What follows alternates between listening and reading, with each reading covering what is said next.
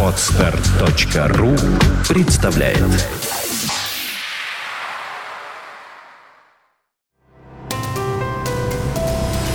Здравствуйте, уважаемые слушатели! Редакция сайта бухгалтерия.ру подготовила для вас обзор самых обсуждаемых новостей недели с 28 января по 3 февраля.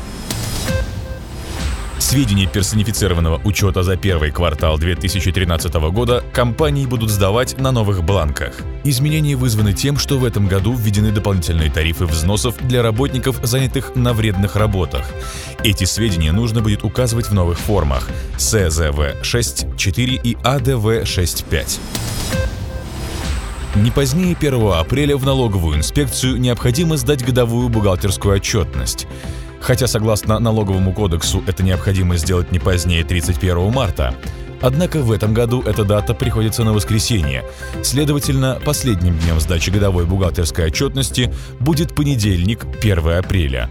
Напоминаем, что вовремя и без ошибок сдать отчетность за 2012 год вам поможет интернет-портал buchgod.ru.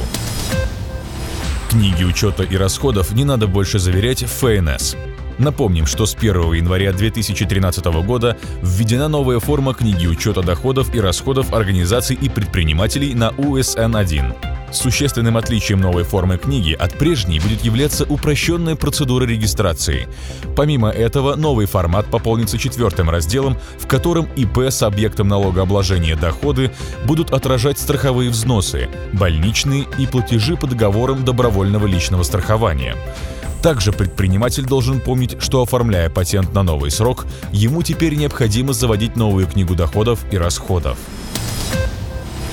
Представители малого бизнеса смогут представить бухгалтерскую финансовую отчетность за 2012 год в электронной форме. Напомним, что введены упрощенные формы бухгалтерского баланса и отчета о прибылях и убытках для субъектов малого предпринимательства. В соответствии с формами отчетности разработаны формы их представления в электронном виде. Данные форматы нужно применять, начиная с отчетности за 2012 год. От уплаты НДФЛ освобождается не более 50 тысяч рублей материальной помощи при рождении ребенка. При этом не имеет значения, получает помощь оба родителя или один из них. Нужно иметь в виду, что оба родителя могут работать в одной фирме. Тогда составляют заявление об освобождении от НДФЛ суммы помощи. Этот документ подписывают оба родителя. Если же они трудятся в разных компаниях, то сведения о получении супругом выплат при рождении ребенка запрашиваются по месту его работы.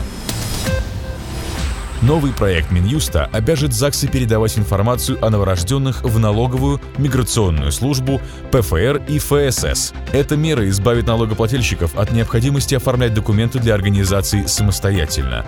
Все ведомства будут обмениваться необходимыми данными между собой по телекоммуникационным каналам связи. За задержку зарплаты компании будут банкротить. Минтруд уже готовит новый законопроект по регулированию трудовых отношений. Согласно новым нормам, предприятия, задерживающие выплаты сотрудникам более трех месяцев, будут обязаны обратиться в суд о признании банкротства.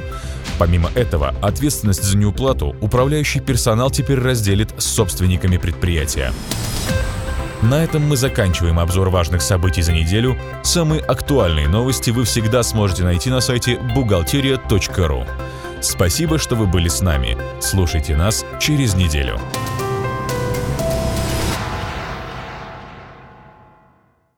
Скачать другие выпуски подкаста вы можете на podster.ru